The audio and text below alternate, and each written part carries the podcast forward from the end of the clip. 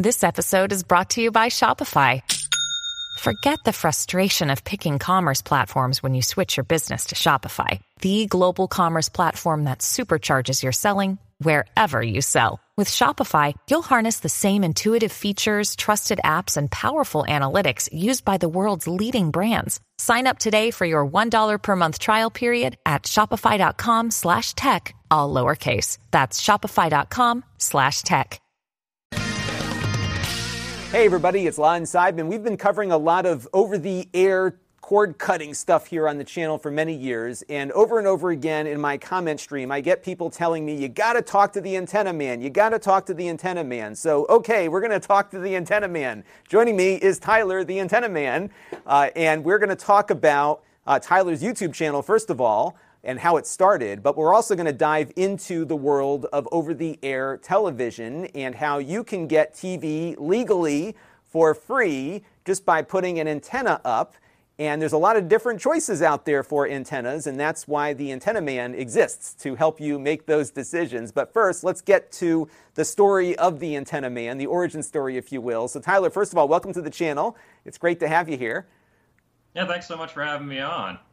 And talk about this channel. How did it get started? Was this like a lifelong thing of yours to try to get TV delivered to your home, or, or was it something more recent? Yeah, this is a question that most people um, probably want to know, and I, I, haven't shared yet on my YouTube channel how I got into antennas. But it started when I was five years old. I was never really a, per, a kid who played with toys. I was more of a tinkerer. I used to play with like light bulbs and light switches. And when I was five years old, my family had this old TV from the 80s in the spare room on the ground. It wasn't connected to anything. So I plugged it in, turned it on, played with the knobs, and sure enough, I was getting local TV channels with absolutely nothing plugged in. And that completely fascinated my mind because as far as I knew, as a five year old, we got TV through a cable. You know, that's what cable was for. And so I was just really fascinated by it. So what I did is I wanted to have my own TV set. I saved up money from good grades. I used to get report card money in elementary school for my grades. And when I was uh, seven years old, I got my first five inch black and white TV at the same time that my family decided to move behind a mountain deep in the valley of the Poconos. That'll so. I bought the yeah, I bought a new TV and I couldn't get like anything. And I was just so like upset about it. Like my parents used to take me into town, I could get the TV stations there. But where my, my where my dad decided to move was like absolutely even to this day one of the worst areas for reception. So as a kid, it was a challenge to me to get in these stations. So I'd go to thrift stores and buy different TV sets because I understood tuner, TV tuner sensitivity back then. And I'd buy different antennas too because I noticed that some antennas would work better for some TV stations than others. And throughout the years, I experimented. I kind of perfected what the best antenna was at my location in the analog days. And then when the digital transition took place in 2009, I lost pretty much everything. And I just assumed, okay, well, this is the end of over the air TV. It wasn't until a few years later that I realized that it wasn't the end. It just became more critical to get the exact right antenna. So when I was in college, go figure, I used an antenna. I actually started installing antennas locally because I, I, knew exactly what to do. I used a TV tuner and you know wire and everything like that.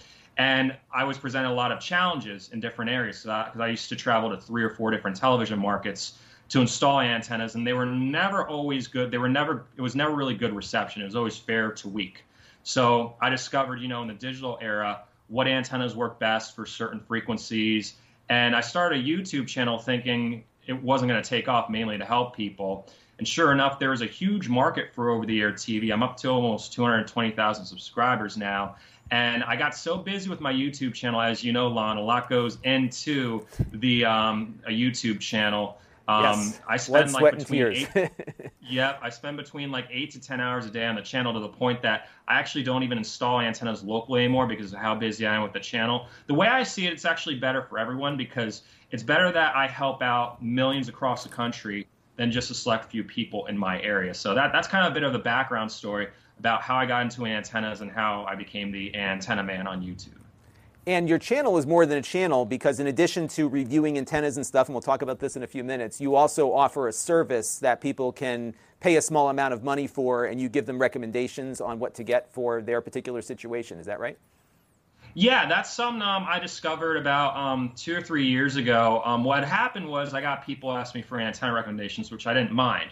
But it got to the point I got so many antenna recommendations that it was cutting into the time I put into the YouTube channel. So I just decided to offer it as a service. And what I do with the service is I use a few websites to analyze um, reception at a person's location, take a look at the frequencies and signal strength, and I almost tie it to an exact scenario I was in when I installed an antenna, the challenges I had with the trees around, if they were low VHF, what specific, I kid you not, there are many times I went to a location with one or two antennas that did not work for this. So then I bought another antenna. One guy, I went back to his house at least like six or seven times because I, I took it as a challenge. I wanted to achieve my goal. He was in such a bad signal area, but I was like, I'm not going to give up on this guy. I need to know for myself what antenna is going to get in these channels. So spent a lot of money, a lot of experimentation, but I think I have it down to a science because you know I've tested out so many antennas and you know different locations. It's almost like I can tie a person's reception report to uh, one specific or a few antenna models that will work. And and another issue is people who are going about on their own. If you stick with the reputable you know antenna companies like Channel Master, Winegard, Televes, and RCA Antennas Direct your your chances of success are pretty good, but you still really need to understand the frequencies in your area and like what antenna to get for it. And, and plus, people who are just going on Amazon, it's flooded with so many junk antennas that are ridiculous. I feel bad for. I kid you not, the average person who goes on a- Amazon types in HD antenna, they're they're destined to fail because you'll get ten drunk junk antennas before you get one decent one. And you know, I think you made a good point about the differences between UHF and VHF. And in some markets, some stations are. Well, I guess now with we'll talk about ATSC3 in a few minutes. But um, for the most part, you know, TV stations are either on VHF or UHF, and your type of antenna that you choose will depend on the success there, right? So some people might be better off with one antenna versus another, even at the same distance. Is that right? That that's very correct. It depends on the frequencies. Now, each antenna has like better UHF or better VHF gain. So in many areas, if there's only like one VHF channel and it's not too important, it's better to have an antenna with, with what has more v- UHF gain but if they're in an area where ABC and NBC are on the VHF band and they show up as weaker on a report, you really got to make sure you have an antenna with more VHF gain, the longer elements compared to the shorter, smaller elements.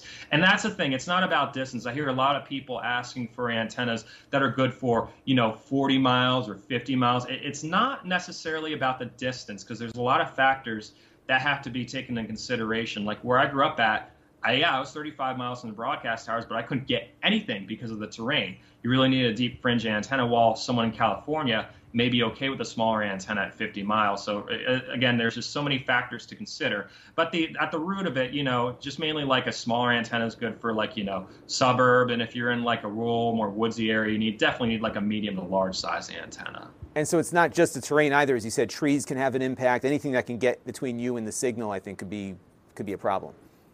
Absolutely. And a lot of people who have indoor antennas, I'll look at the neighbor's house when they sign up for my service and I'll see, you know, where it is in respect to the broadcast tower. So if their houses are very close together, I tell them to go more towards the front of the house where there's a better signal path.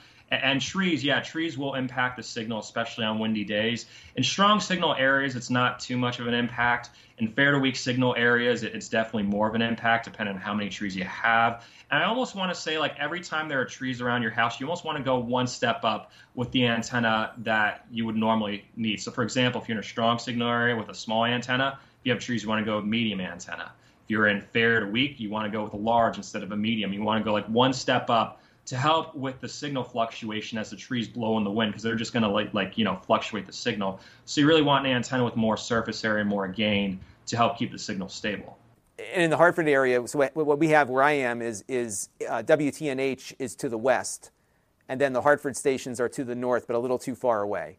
Um, and then mm-hmm. we've got some on uh, going to the east. So it's and we've got the Long Island stations coming from the south. So there's there's no there was no one way to point the antenna.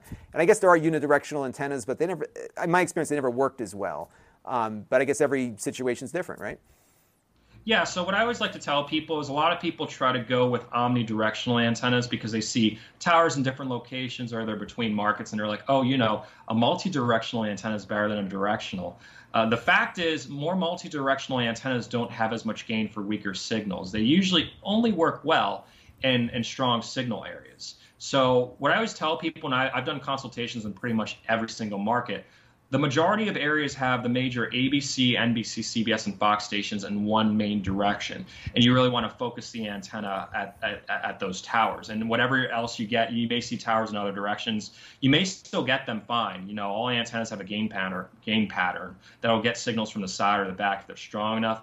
And unique areas like Hartford, San Diego, um, I forget what else, there's uh, Harrisburg, where they do have stations in different markets what I usually look for is I look up the reception report, and whatever the weaker stations are is where I point the antenna towards because a stronger signal, if that would be WTNH for you, should be strong enough to come in from the back. And if it isn't, the other options are to use a TV tuner and try to point it between the sets of towers to see if you can get all of them in one spot. And half the time you can.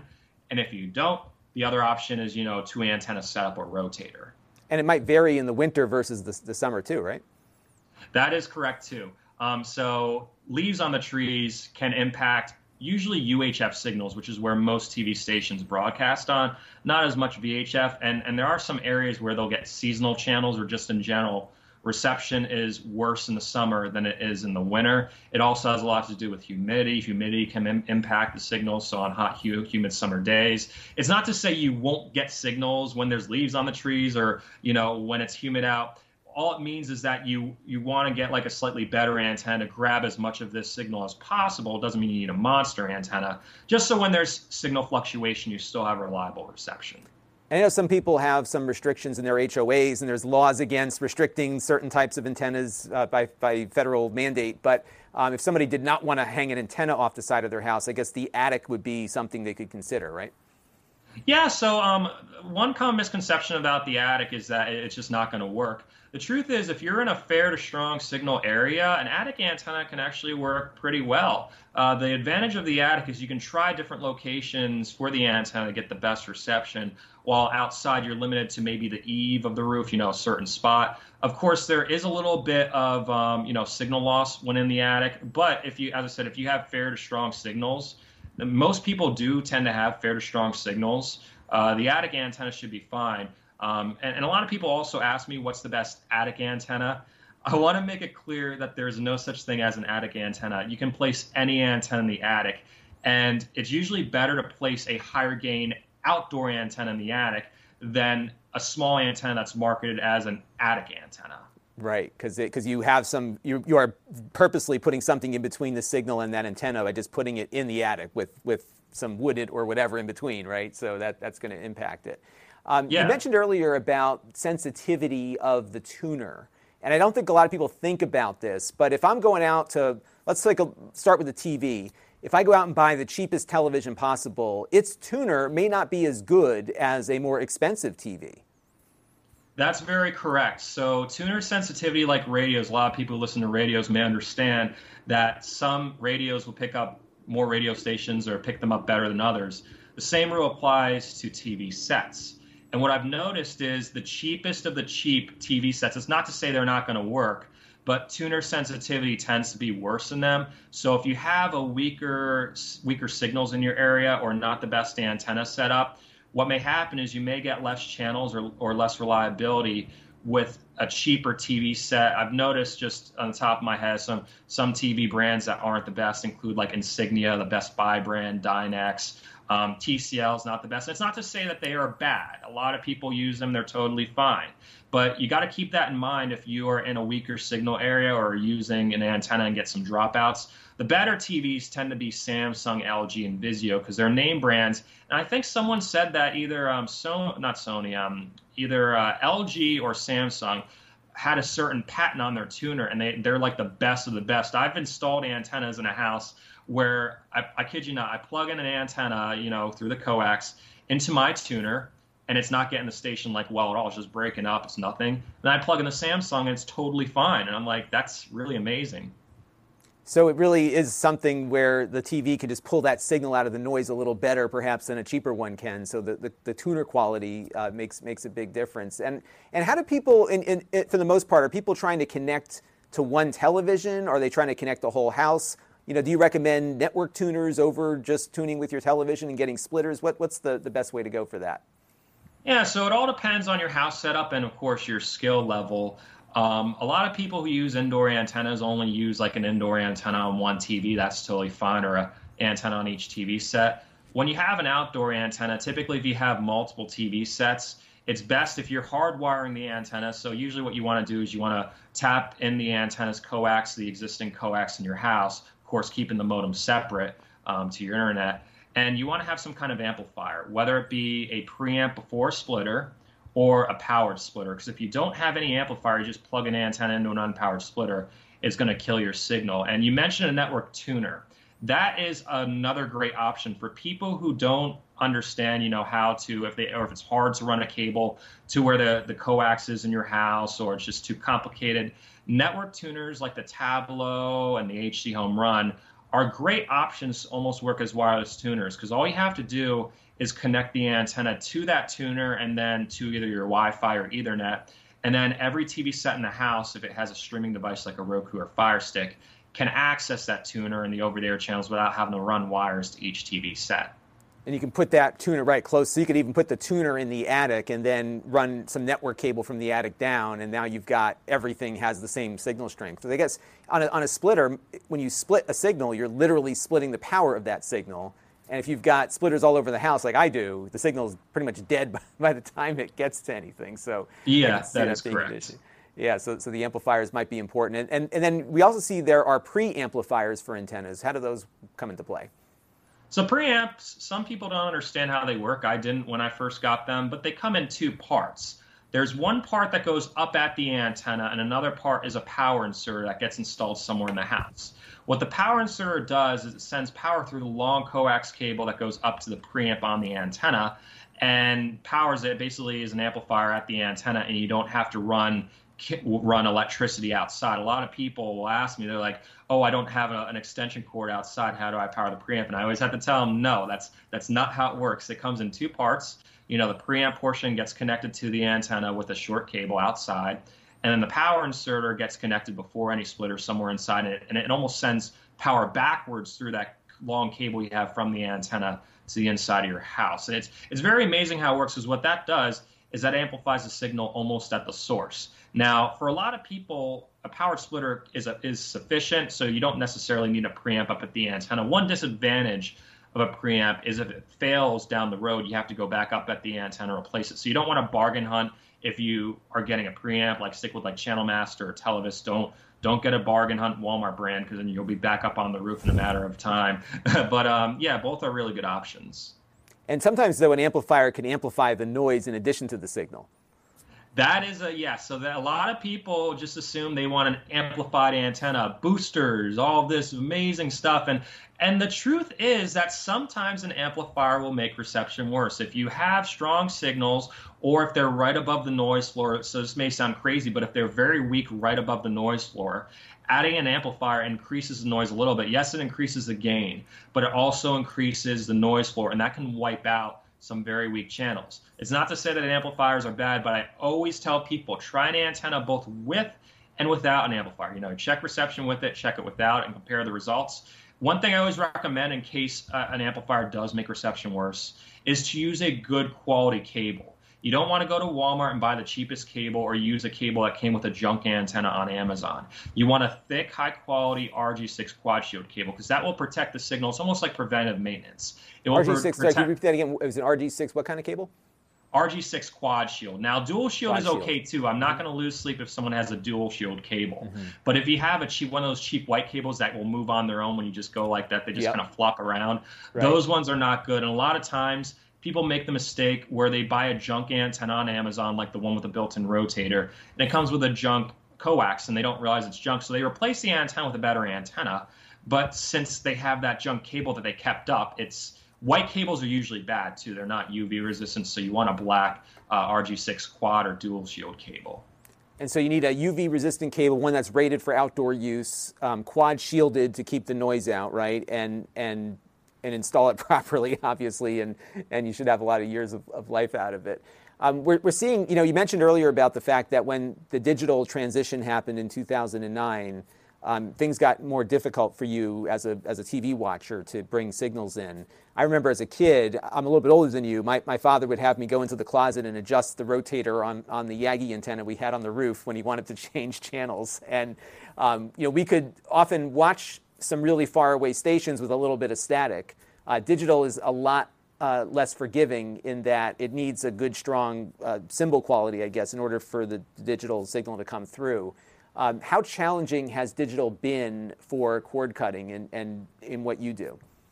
So, for the average cord cutter, the digital transition really hurt a lot of people because analog was a lot more forgiving. You could have, you know, a small set of rabbit ears and have some static, and you could see the signal change as you adjusted the rabbit ears. With digital, you either have it or you, or you don't. The fact is that the FCC, when they sold a chunk of TV spectrum to cell phone companies during the digital transition, they cut the power levels of TV stations by 25 or even 10 percent, or in some areas, or rather, you know, a fifth of the power or a tenth of the power. Like they really set the power limits low because they didn't want the TV stations to interfere with each other.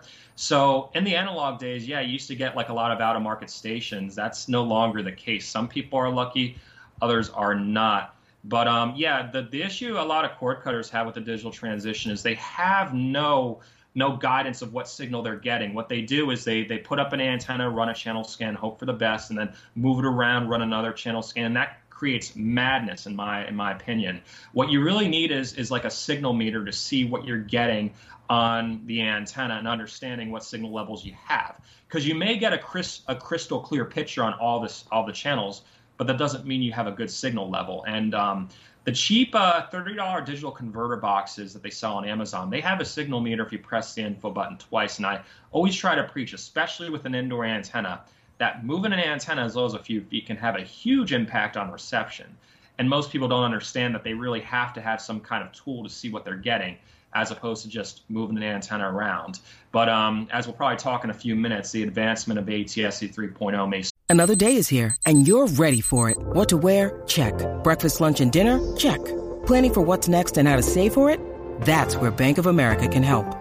For your financial to-dos, Bank of America has experts ready to help get you closer to your goals. Get started at one of our local financial centers or 24-7 in our mobile banking app. Find a location near you at bankofamerica.com slash talk to us. What would you like the power to do? Mobile banking requires downloading the app and is only available for select devices. Message and data rates may apply. Bank of America and a member FDIC. Solve some of those issues. And you made a good point there that you don't need to go out and buy some fancy piece of, of, of metering equipment. You can get the cheap tuner that you probably need anyhow, and that device will give you enough to, to make your adjustments from.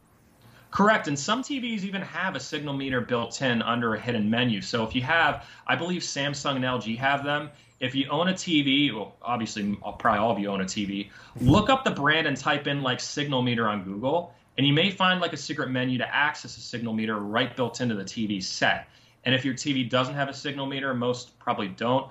As I said, if you get one of those $30 digital converter boxes, they have a signal meter that's so helpful. It's so helpful and it's so critical. There was one time I installed an antenna and I left it at home, and it was so so much trouble. I actually went back to my house and got this t- the signal meter because I was like, I don't know what I'm getting. I see that you have the signals, but I can't tell what they are, and I'm not going to leave and just hope for the best. It's a neat hack, though, too, that you can just buy a cheap tuner and, and, and, and, then have something that can actually work over the long term to get TV into the house. So that's a, that's a, neat, a neat trick there.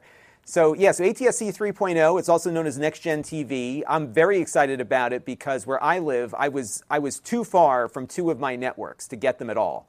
Um, it was just, I just couldn't, no matter what I did, I could not get them. Perhaps if you came over, you could probably figure out a way to get it, but, um, but just couldn't get it. Um, so what's happened in, in my state here in Connecticut is that all of the major networks are now on the same tower and on the exact same frequency. So this, this notion of picking the right antenna for me is going to be a lot simpler because they're all coming in from exactly the same spot. Who knows what happens if that tower ever gets blown down in a hurricane or something, but for now it, it, it's just all there.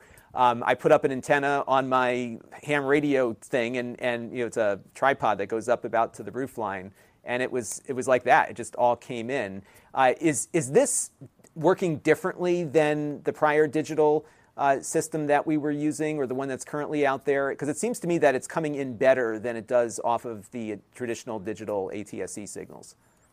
So yeah, ATSC 3.0 is a huge improvement to the current digital digital TV standard we use in the United States. What most people don't realize is what we're using over the air for like 99.9% of us was developed in the 1990s. Now, a lot of things were different in the 1990s. There wasn't the best technology, Uh, and obviously, what they perfected at the time was really good. But it, it, it's very fragile, and there's limitations in terms of you know bandwidth and picture quality. And, and ATSC 3.0 is an updated version of, of, that standard, which frankly we should have had in the first place. And, and what they're trying to do is they're trying to push it in certain markets where there is enough room free space to, to launch it. Unfortunately, some markets where there were just too many TV stations that sold out in the FCC repack, like New York City and Philadelphia, they don't have ATSC 3.0 on the air because a whole TV frequency has to be used to launch it. And if there's no space, it makes it pretty tricky. It's not to say it won't take place in those areas. It just is a lot more tricky. And, and as and as you mentioned, they're all on the same tower, so that makes it easier to pick up. If you get one channel, you usually get them all course, there's different like layers and other technical things, um, but it, it's a vast improvement. I actually made a video on my YouTube channel demonstrating it in Pittsburgh, and I drove around and I'm moving in my car. One TV tuner with ATSC 1.0, current standard, and the other tuner on ATSC 3.0. And ATSC 3.0, 3.0 was solid the whole time, moving around. And even when I was 80 miles away, I picked up the 3.0 signal. Now, there's a lot of different factors that are involved in ATSC 3.0. It's not just one standard, that's what they're broadcast, and They can do different layers. And what that means is there's an inverse relationship with how far the signal goes and how good the picture quality is. So some networks are choosing to have a, a much ro- more robust signal at 720p, while others are having a signal that don't travel as that doesn't travel as far, but it's 1080 or you know even 4K in some situations.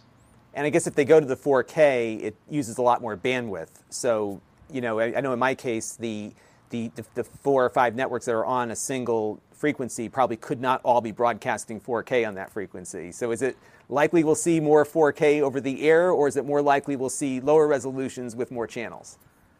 That's a good question, and and I just want to also make it clear we're in the very, very, very early stages of this thing, so there really isn't any really there isn't much 4K over the air. The only 4K that's available over the air is like a paid over the air TV service in Idaho. Um, but if you're if you have ATSC 3.0 in your area, it's usually up converted 720 or 1080i. Even if it's broadcasting at 1080p, it's taking the old over-the-air signal and just up converting it.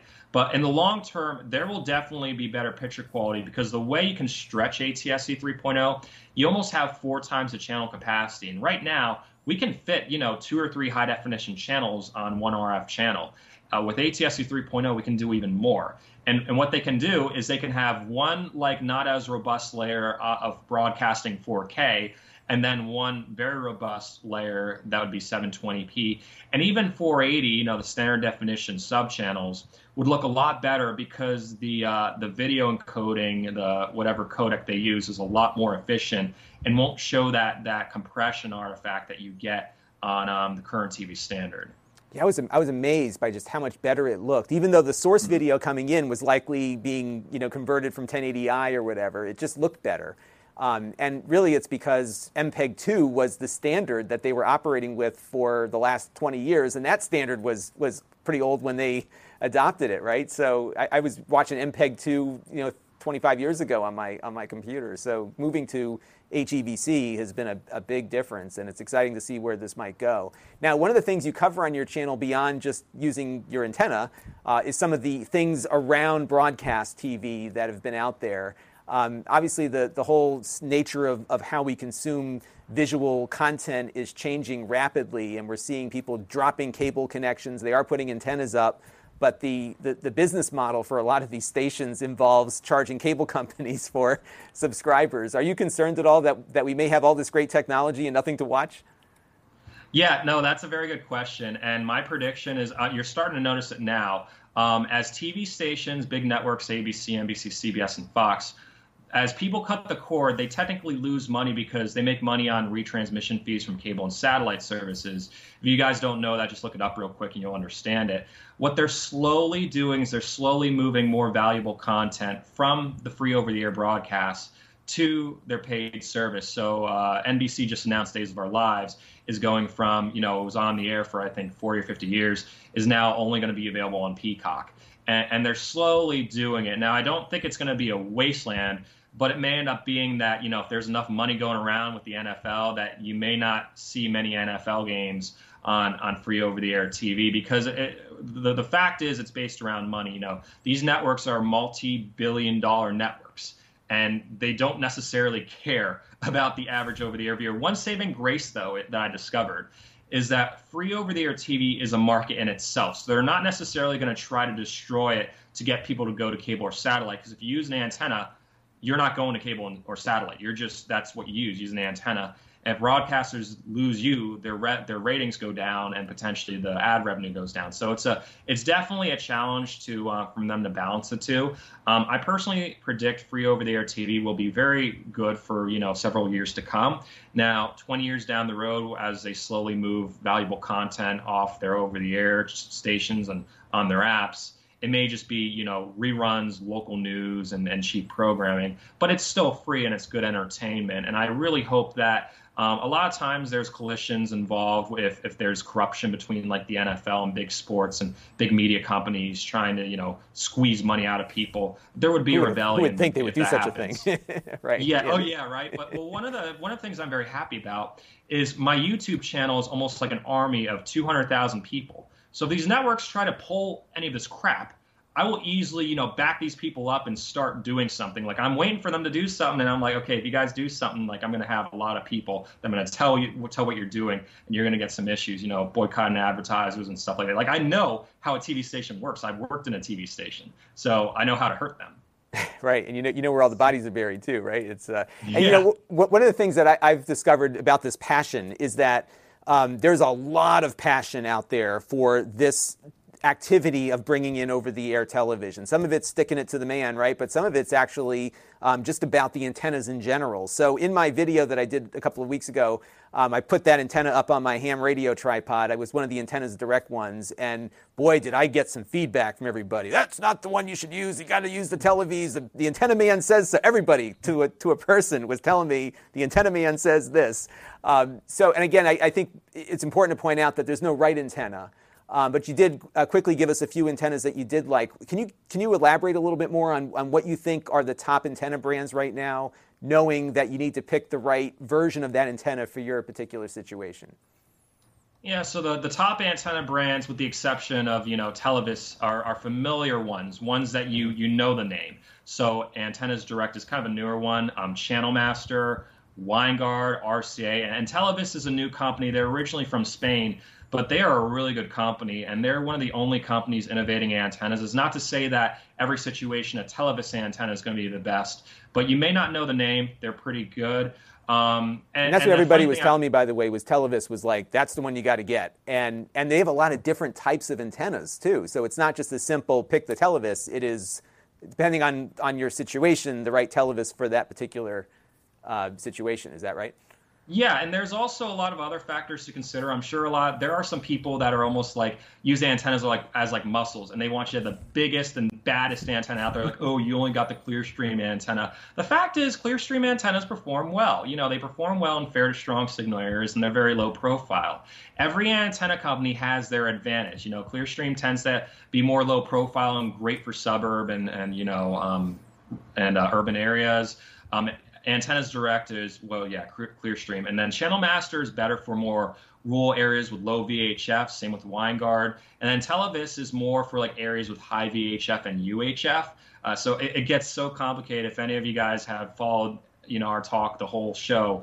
Um, there are just so many factors involved. And i always love it when someone says oh i got the antenna you recommended and it didn't work. And i'm like i rev- I, I, cannot rec- i cannot just say this antenna. I will never say that this antenna is the best model for absolutely everyone. You really have to look in your situation. Right so you're going to need to find the best antenna for your situation as opposed there's no the best. And, and one of the things i've learned in my in my amateur radio adventure that i'm on is that um, there's a million ways to make an antenna uh, to do different things that you are looking to do on certain frequencies in certain ways. And, and even in that world, there's no right way to do it. So it's, it, it, it varies you know, quite a bit. And one of the things that I love about your channel, and probably one of the more entertaining aspects of it, is all the crap out there that you get into review. Tell us a little bit about how much crap is out there and, and you, you know, what people should be steering away from. Yeah, so it's funny. When I first started my channel, I was reviewing good antennas because I thought, you know, people need to see the good antennas. And then I realized that, wait a second, like I reviewed one bad antenna, and it's actually my highest rated video on YouTube. I was like, wait a second, these Chinese companies that have bad antennas, like they actually reach a lot more people, and a lot more people are looking them up and looking up reviews. So what I actually did, like about a year or two ago, is I started targeting these junk antennas. I started buying them on Amazon and reviewing them. I noticed they got a lot more views because what happened is um, a lot of foreign companies are manipulating the search algorithm on right. Amazon. They're mm-hmm. paying people to, you know, give them reviews or giving them a free product. And what that does is that bumps up their antennas on the search results to the point the average person looks up HD antenna on Amazon and it's just all flood with horrible antennas. I'm not just saying like basic antennas with five star reviews, right? Like what yeah, the heck is that about, right? That, that that that's what's so sad, and I really wish the um, Federal Trade Commission, Amazon, would do something about it. I reached out to Amazon for a comment, they didn't respond back. Um, it might be out of their control. But um, yeah, what you really have to look for is build quality. Don't just base it off reviews because the thing about reviews is the average person can get a bad antenna, plug it in, see, uh, you know, be in a strong signal area, and just say, "Oh, it's a great antenna," because I get 40 channels. Well, yeah, you live five miles from the broadcast towers. You know, the, the way to yeah, compare you can, antennas. Put a paperclip out there and get it better. yeah, yeah, paperclip. I've gotten TV yeah. stations with a paperclip. Like you really got to look at comparison of other antennas. So if someone says, you know, I got the the Clearstream 4B and it worked better than you know Clearstream 1V or whatever it was. That's really what you got to look at. You cannot go by the ratings because I kid you not, a lot of them are fake. People will get and and if you buy a, a junk antenna on Amazon, I've seen it too they have a little piece of paper that says give us a five star review and you get a free gift or you know a free antenna. And, and people are inclined to do that. And, and, and the thing is like most people just don't understand how to review antennas. They get a junk antenna and it works. It seems to work well but they don't think about the reliability of it and, and it, it, just screws things up so as i said definitely stick with the main antenna companies channel master Winegard antennas direct televes rca it's not to say a generic antenna won't work there are a few ones out there that are okay they typically are the ones without the built-in amplifiers. The ones with the built-in amplifiers, the problem with them is if the amplifier fails, uh, you lose all reception. The exception is Televes. Televes mm-hmm. actually designed their antennas with the amplifiers to pass through the signal. So if the amplifier got disconnected or something, you still get the signal. That is so valuable, and I, I don't understand why no other antenna company has done that yet. But um, you know, they've done that. And then if somebody ha- contracts with you to go through your, your recommendation service, you're going to look at their situation, you're going to give them a recommendation of an antenna, how to hook it up. What, what, what do people get when they, when they do that with you? Yeah, so when they sign up to, to my service on my website, uh, I run the reception report. I take a look at the frequencies. I even look at the tree coverage uh, around their house on Google Maps. And I recommend the antenna. I tell them where to point it. I take into consideration how many TV sets they're hooking up because you can have the best antenna.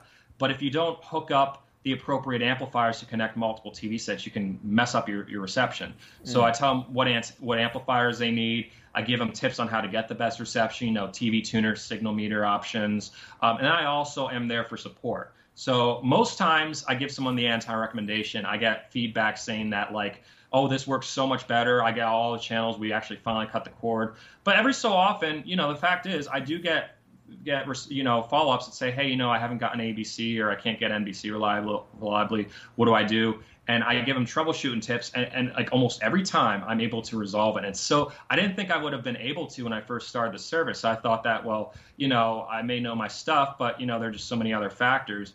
But when you deal with you know 10,000 of these consultations, you start to notice trends and mm. you get feedback of someone tried one antenna, didn't work for this, but this antenna worked for that. And, and really, what my services does is it gives a, a person cutting the cord the best chance at successfully doing it. Otherwise, they may spend hundreds of dollars on antennas that don't work and hours wasted going up on the roof and everything. Right, and it's and it's really I think the fact is that you have that experience and you're, you're dealing with something that, that is is very much something that you, you just can't go in blind with. You really need to go in and have the what all the different things that you had to try and fail with uh, to be able to help people find the best solution where they are. So it sounds like uh, it's probably something people may want to do just because you can't just buy the best antennas we talked about and just put it up and see what see what happens there. What do you think is going to happen next? We talked a little bit about you know where ATSC 3.0 is going. Uh, cord cutting is certainly becoming more popular, not less. Uh, what do you see the next five years being like? Yeah, so I see um, ATSC 3.0 um, launching in more areas over the next five years, and there being more available tuners. The, the issue with ATSC 3.0 right now is there's very little affordable tuners out there. They're either in high end TV sets or I think the cheapest one is the HD Home Run. That's about $200. And for a person, a lot of people who use antennas are seniors on fixed incomes. They really can't afford that. And it's okay for now because the current TV signals are not going anywhere for probably at least 10 years. That's my prediction. Um, so it's going to be both way- for 10 years until everything gets gets figured out. So I guess if you have a TV right now that doesn't have an ATSC3 tuner, you're okay for a while. Oh yeah, you're you're totally mm-hmm. fine. I mean, this is almost like 1995, like with HD TV. Mm-hmm. You saw a few people got the big HD TVs because they wanted to be early adopters, but didn't really take off until 10, 15 years later. And there's also bugs with the new standard. Like it's not, it's actually not fully developed yet. They're still tweaking things. So a lot of people who buy, you know, an ATSC 3.0 tuner that doesn't have sound or there's syncing issues. Like we're we're in the very early stages. And I try to tell people who are investing in ATSC 3 tuner, there's only really, really like two reasons to do it. Is if you're a technological like nerd like me and you just want to witness this new standard before everyone else, that's the reason to do it. Or if you're in a heavily wood area and you have issues with the, the, the, the, leaves blowing on the trees on windy days, the standard's more robust. You really got to verify that it's on the air in your area because it's not in every single area. But I personally predict that if you if you want to say five years, I'm gonna look back at this in five years.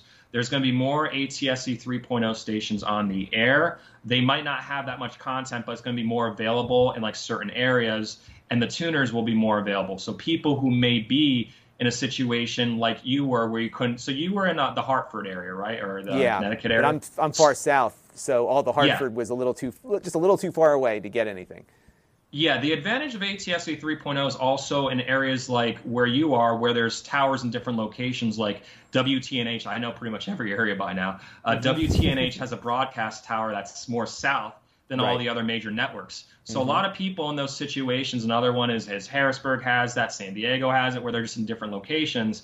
Um, it makes it tricky to get all the stations. And with ATSC yes. 3.0, because they can piggyback and hop on one main RF channel, uh, you can get them all as long as you point it. Like it really improved coverage for people in the immediate Hartford area. I know that for a fact. I had people consult me, and I noticed that WTNH was weak, and I said, you know, you get a new antenna or you can get an ATSC 3.0 tuner. The issue we have right now is just that there's not much available. It's pretty expensive. In five years, there will be a lot more options. There'll probably be little converter boxes for like $50 you can hook up. Uh, before we close out, are there a few websites that people should look at if they wanted to try to do this themselves, if they feel like they have the ability to, to figure it out? Yeah, so if you're a do it yourselfer, um, obviously my YouTube channel, I have a lot of reviews. Um, reception analysis websites include rabbitears.info and the FCC DTV reception maps. AntennaWeb.org is one a lot of people use too, but I don't I don't trust that one as much anymore because I notice it really underestimates the channels you can receive. Like for example, it says I can only get 10 channels, but I can get like 50. And it's not that I have a crazy antenna set up. They, their their model is just to to be very very conservative with what the people can get. But I told them I was like that's sometimes you know misinformed you know people misinterpret as they won't get any channels. So because of the crappy FCC, antennas out there that that, that permeate that, the That's probably why, why why they are doing it. But you know, mm. I, I always hate it when people say I can't get any signal because AntennaWeb.org said I won't get any channels. Uh, use the FCC DTV reception maps and rabbitears.info. And if if you want to narrow it down, strong signals, small antenna, fair signals, medium antenna weak signals, large antenna, possibly with a preamp. And um, you know, if you want, if any of you guys want to talk to me, you know, consult with me. I do offer a service on my website. My website is antennamanpa.com, which you can find also linked probably in the description of any of my videos and maybe even Lon's video, um, where I offer that service. And I also have, you know, if you don't want to pay for the service, I also have a list of general recommended antennas. I really want to help everyone else out, uh, you know, as much as possible. I just got to be, you know, mindful of my time. That's why I offer a service. Because if I offered it for free, I would I would never leave my computer. I'd get a yeah. million people asking for yep. it. And, and, I offer a money back guarantee with it too. So literally, if they're if I don't fix your problem, you get your money back, which doesn't happen often. Great. Well, I, I, know you're a good guy, and, and you know the, the, amount of passion that, that that the community around your content has has generated, I think, shows that um, you're approaching content the right way, which is honestly uh, doing objective reviews and and really trying to help inform the viewer and the consumer about what's the best option for them. And in something like this, that's very complicated. I think people can save themselves a lot of time by giving you a call or giving you a, an email uh, through that consultation service versus trying to you know buy a bunch of antennas and, and figure it out from scratch. So uh, I think you're doing great, a great service to the community. You're helping save people a lot of money, which I think is really important too. Um, and I know that uh, you're very much appreciated out here. So I want to thank you for coming on the channel and uh, telling us a little bit about uh, what your background was with this. And it's really fun to hear because a lot of us techies, we we started as kids just trying to tinker around with stuff. And it's, it, it's that, you know, that rinse and repeat kind of thing of figuring out what works versus what doesn't and remembering what didn't work and how you fixed it. Uh, I think can lead to uh, quite a career. So for the young people out there, just keep spending time tinkering. You'll, you'll turn it into something. Yeah, absolutely. And I'm so thankful for the advancement of technology with YouTube that I can make a living off something I love, I'm passionate about, and can help people across the country really put a $1,000 a year back in their pocket by not having cable or satellite. And, um, you know, I, if there's any younger individuals watching, I always just say, start posting content on YouTube. You know, I never thought that I would have, you know, 200,000 subscribers it's antennas I'm talking about. But you know, there are a lot of people in this world, and if you have you know passion about something, people are going to notice that, and you may you know have a good following. And if it's not a hobby, you could also you know make a living off it, like we do. So. Absolutely, and being honest is the best way to do it. It takes you it takes you longer, but it it's important, I think, to to do it do it the right way and, and not try to fleece people along the way. So, um, but thank you very much, Tyler, for joining us today. And I really, actually, I learned a lot today, and I'm looking forward to uh, trying out a few more antennas to find the one that's going to work uh, best in my situation. So, uh, check, check out the Antenna Man's website and his YouTube channel. We'll link to those down in the comments section. And until next time, this is Lon Seidman. Thanks for watching. This channel is brought to you by the Lon.TV supporters, including gold level supporters Chris Allegretta. Brian Parker. Hot Sauce and Video Games. Baby Metal Fox God. Tom Albrecht. Amda Brown. Matt Zagaya. And Tech Time with Eric. If you want to help the channel, you can by contributing as little as a dollar a month.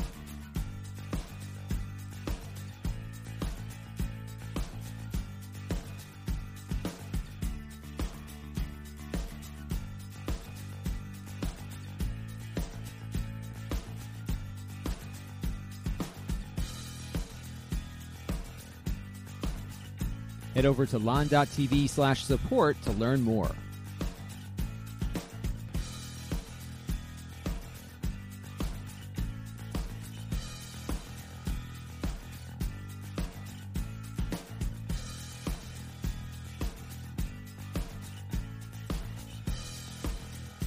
And don't forget to subscribe. Visit lon.tv slash S.